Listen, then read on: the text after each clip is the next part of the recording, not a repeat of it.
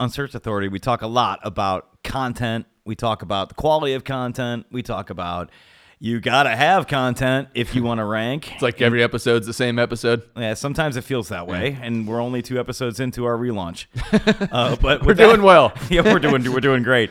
Uh, but one of the big challenges that a lot of our clients have, and that all of us really have, is like, what do I write about? And so you got to be really careful that you're writing topics that are going to provide real value and actually get you the traffic you want. That is targeted. That is people who are actually looking for what you have to offer. It's one thing to put some great content on there and be phil- philanthropic and helping people, and that's all wonderful. But at the end of the day, you're trying to do business here. So here's where to get some ideas on in the, within your own organization of what kind of content you can put out that's going to attract real buyers.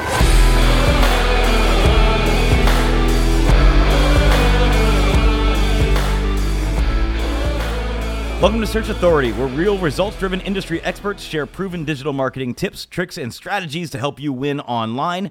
I'm Jason Dutt, president of OuterBox, one of the largest, fastest growing SEO and digital marketing firms on the planet. I'm joined by OuterBox founder, CEO, and search marketing ninja extraordinaire, Justin Smith. How you doing today? I'm doing peachy, dude. Awesome. It's blazer today.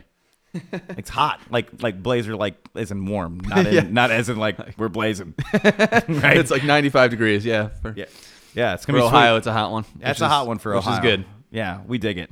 Yeah, we're like sun worshippers. Yes. So we're we're down. Not in a weird way. I don't even know what a weird way would be, but it sounds like there could be one. distinct possibility.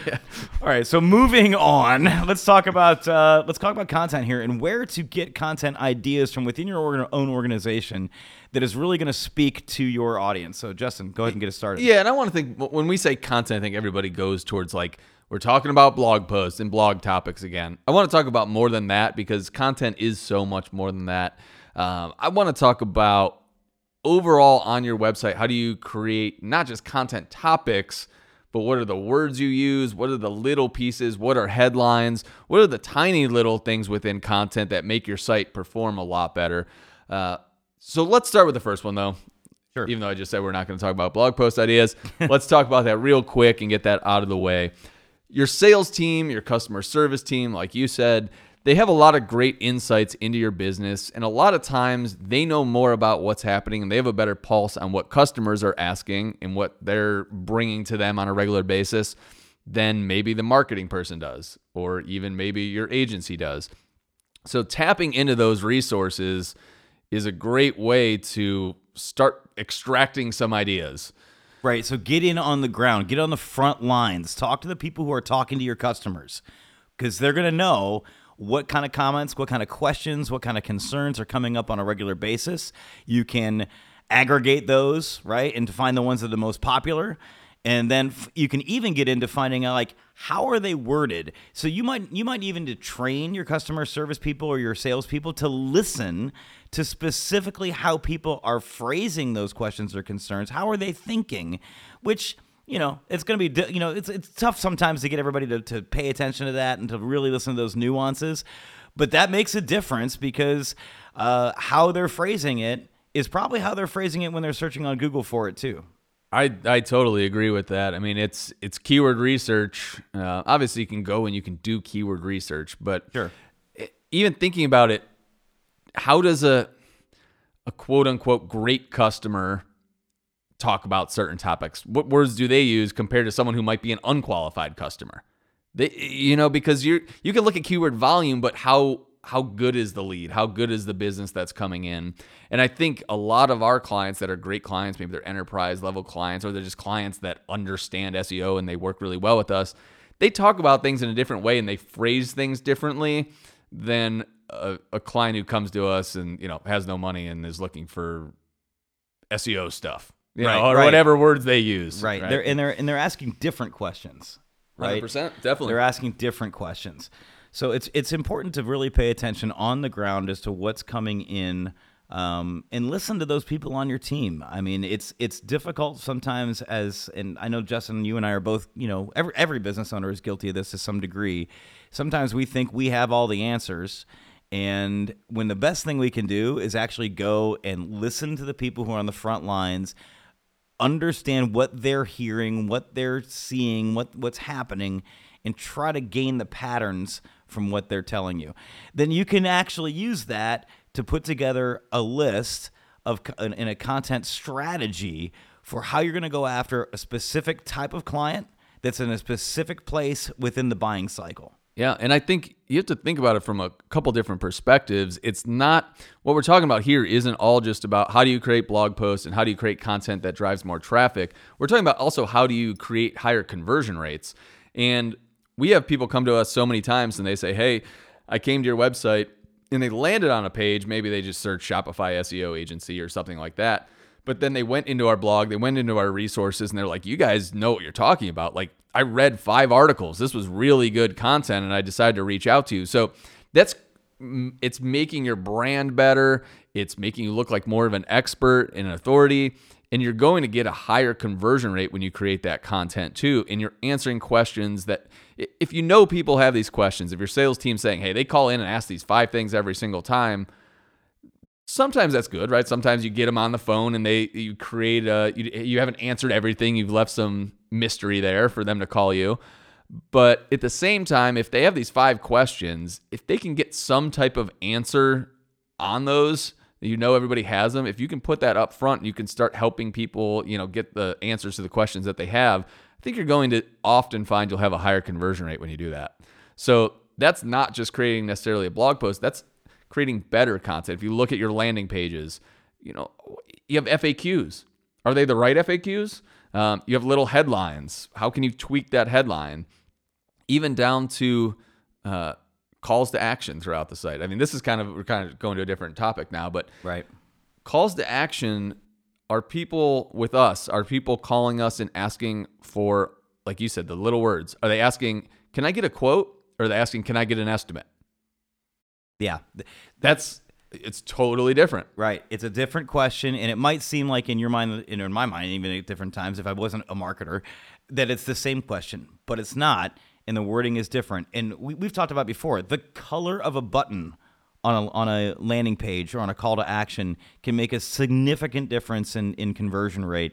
So the words can too and it's all in how in speaking the way your customers speak. If you really pay attention to the questions that are coming in and the way your customers think and how they're wording things, if you can create a landing page or a site that when your when the customer comes in, you're reading their mind Sounds like them. It's mirroring. It sounds like them. It's yep. exactly the thoughts that are going through their mind. Even maybe even in the order it's mm-hmm. going in their mind. When they go to their FAQs page, it's like, yep, that's what I was. Oh, how did you know I was going to next that next? And and you can build that kind of an experience by again being on the front lines, asking the right questions of your staff who are dealing with your customers on a daily basis and your leads on a daily basis, and bringing that all together into something that meets and, and speaks to the majority of your target market. And it's all about the target market too. So really watch what you're doing when in terms of making your landing page creation selections. Prioritize based upon your primary target market. Who are you trying to capture? And make sure you're speaking to them. And let and now let's we talked about the content enough. I think let's I, let's. I liked what you said though about the order of the content.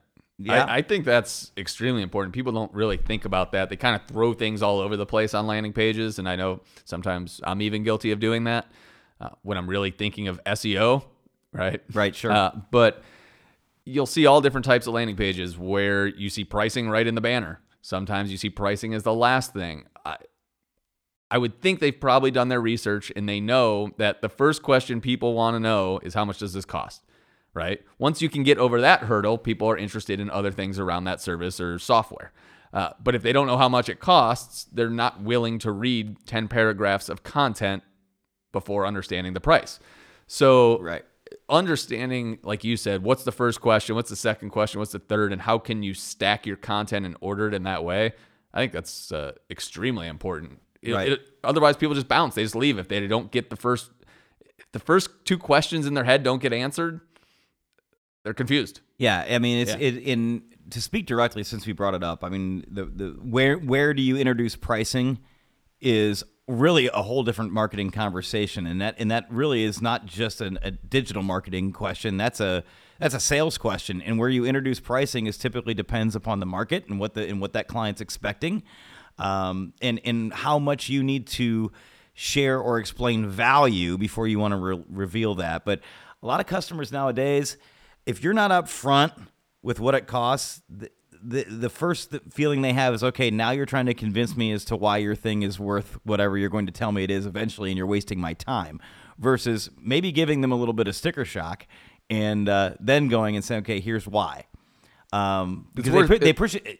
It's in worth my testing. experience, It's definitely worth testing. yeah, it's worth testing either way. In Mm-hmm. my experience, a lot of a lot of markets that you would think uh, that reserving the price reveal for later on, the culture has changed. They appreciate that transparency up front a lot of times, and then we'll listening. Now you your transparency has bought you the authority that they're willing to listen to your story, um, but that's not always the case. Yeah, I know with a lot of our clients, it's it's definitely a tough conversation. Right. There's a lot where I'm like, why don't we just tell them that it starts at five thousand dollars for whatever this you know consulting service is, and uh, they've done it one way for 30 years, and they're scared to death to ch- try it a different way, which is understandable. Right. But it might be worth uh, doing some A/B testing, doing some landing page optimization, and you know, giving it a spin, seeing what happens. Right. See, that's the beauty of digital marketing that I think a lot of companies don't take full advantage of. Is you can test stuff. You can test headlines, you can test buttons, you, can test estimate versus quote, you, can test can- everything. You can test whole theories and philosophies of sales process, right? The stuff that you've done for 25 years because that's the way you've always done it and that's what works. Well, I get it. If it ain't broke, don't fix it. What if? Well, you know what? You're that's an interesting point because it's kind of the inverse of what we're talking about here is could you could your sales team gain information from your website, There you go. right? Could you could you try different marketing pitches in the way of selling differently on your website? Does that lead to a higher conversion rate, which might make sense to say things a little bit different when you're actually on the phone with clients too? Right. And, and I want to make sure we, we're clear for those that don't maybe fully understand. Sometimes we take things for granted on this on this podcast. Um, when we talk about testing it, we're not necessarily we're not saying go change everything on your website for every visitor. Right. That's not what we're saying. We're saying we're not saying go change everything on your website for every visitor and take the plunge. That's not what we're saying. And You- you, You, you can could- do that if you want to do it for two weeks or something. Yeah. you could, but what, what but what we're suggesting is is is using A/B testing to where you're revealing here's the way we're currently doing it now, and with some visitors, and then a different percentage of visitors, you're showing it the new way, and then you're comparing results in real time at the same time in the market, in the same s- sales cycle, Yeah. in the same culture, in the same you know whatever economy. And that way, you're getting good data as to what's really happening and what's working back and forth. So, I, I agree with you. I sometimes might do the cheap way of doing it, you know, switching everything for a couple weeks, but it makes it tough to then look at, well, was the stock market down for the last two weeks? And did that have an effect on how many people called or whatever it is? Right, sure.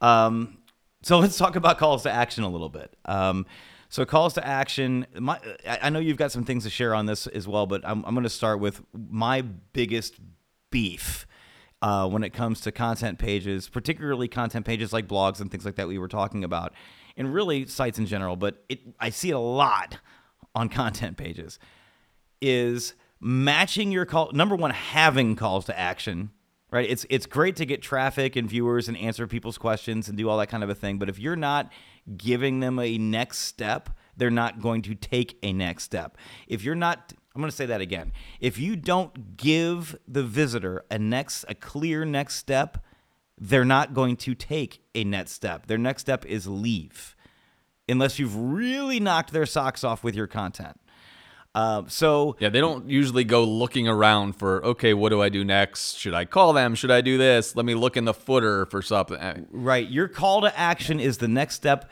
You need to look at every page of your website as the entry point into your sales funnel.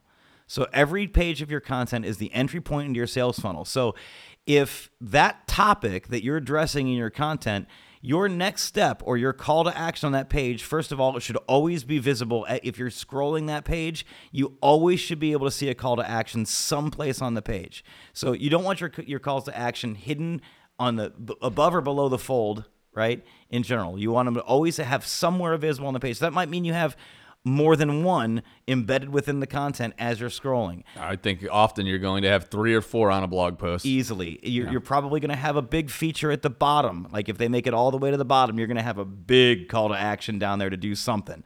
Because if they made it all the way down there, they're real interested. So let's tell them what to do next. Yeah. And I uh, think it really comes down to with so many sites, you look at a blog, and typically the calls to action are exactly the same on every blog post. Right. Right. In the in the top, let's just say for us, you have free estimate, you have get a quote on the right, and if you get to the bottom, you have uh, you know get a quote again. The reality is, you want that to be different. I think this is where you're going. You want that to be different based on the topic. If they search Bingo. SEO pricing and they're reading our guide about how much SEO costs, what we want to put at the end of there is probably something like, let us give you a price for your SEO campaign, right? Get a free quote, get accurate pricing from an expert. Whereas if they were reading about, you know, Shopify issues, our call to action would be let us help you fix your Shopify site. You know, that call to action has to be different. And I think so many people have gotten into these days with the way websites are built, they're using templates. And in those templates, everything's the same, right? Your right bar is the same, your header's the same, your footer's the same. There are ways, you know, we use WordPress. There's ways in WordPress to customize those things. Yes, you have to do custom programming. You have to build custom fields. You have to set it up on a per page basis.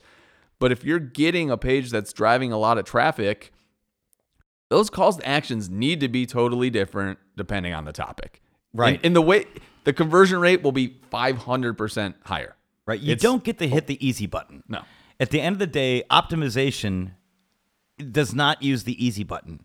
And a lot of times that's where people just default to, well, you know, it's already in the template that way and it's good enough. It's it says to call me, so or it says to fill out this quote request, so that's good enough. Or it says, you know, view our catalog of, you know, in general. But general calls to action are never going to speak and convert as well as specific calls to action that, that directly address the subject matter of the topic that that, that that page is about. So if you're in the auto parts industry and, and your blog post or your article is about uh, Mustang superchargers, then your call to action should be shop Mustang superchargers. Yeah, with Right. five related products or whatever it is that are those specific products. Bingo. Pretty obvious, but so many people don't do it just because it is it takes more time. You have to put the data in there, you have to program it that way, and it's not the reality is your average web developer isn't going to set it up that way because they're building the project, they're doing it as easy as possible, and you probably didn't ask for it that way, and they're not going to take the extra time to do it. Correct. Yeah. The other thing you can do on those kinds of pages, and since we're talking about that, that also is a, a great next step that I'd like to see on every one of. And we sometimes we call them content wheels. We can call them different things, but that's also a great spot where you can add in some FAQs or some links to additional topics that are directly related, so or closely related. So, for example, if you've got a landing page about Mustang superchargers, now you you might have links to other articles about. Uh, Mustang tuning or performance parts that are How, do- related. how do you or- install a supercharger? how do you exactly? So it, it could be right on the same topic or at least closely related. So, uh, is there anything else we want to share on that topic? Because I think we've pretty much beat it to death. No, I think we're good there. The last thing I would say is uh, building up your collateral. So we think about this more, I guess, when you say that word of like print pieces, but it's been really helpful just for us in the sense that clients ask all the time for case studies. Can I see a case study of a, a B2B customer? Can I see a case study of an e commerce customer in auto parts? Uh, can I see this or that, right? When your sales team is getting asked that question a lot, how can you build that content and put it on your website and get that in front of people? Because the reality is, people, if you have 10 people asking that question, you have 100 people thinking that question, right? And they just, they love to see that, but they're not asking for it. So, how can you build up your collateral? How can you build up your supporting sales pieces, build pages on your site, build right? Do podcasts, do webinars, do different things around these topics because your customers are asking for them. Give them that information, you know, give them interesting, engaging content to look at that's all based upon what they're asking customer support, what they're asking your sales team. Right. Help them identify with you and your brand. Help them humanize your company, and they can identify with you, and that that through that they're building a relationship with you. Um, without ever even knowing who you are necessarily. But that's how it works. That's the psychology behind it. Yeah. So Well, so how, one last thing I guess Yeah, is yeah. is how do you do this? So uh, I'm thinking about this honestly. I'm thinking about this from our employees' perspective, right? We, our, our employees will listen to this podcast and then say, okay, well, how do I how do I actually do this? Right. Um, the reality is you have to ask to talk to the teams. You know, when you're going through and you're you're doing an SEO campaign, uh, when you're putting together keyword research, when you're doing a content plan, you need to ask who you're working with and say, "Hey, can we interview your sales team? Can we interview your customer service team?" Uh, this information is not just going to be given to you.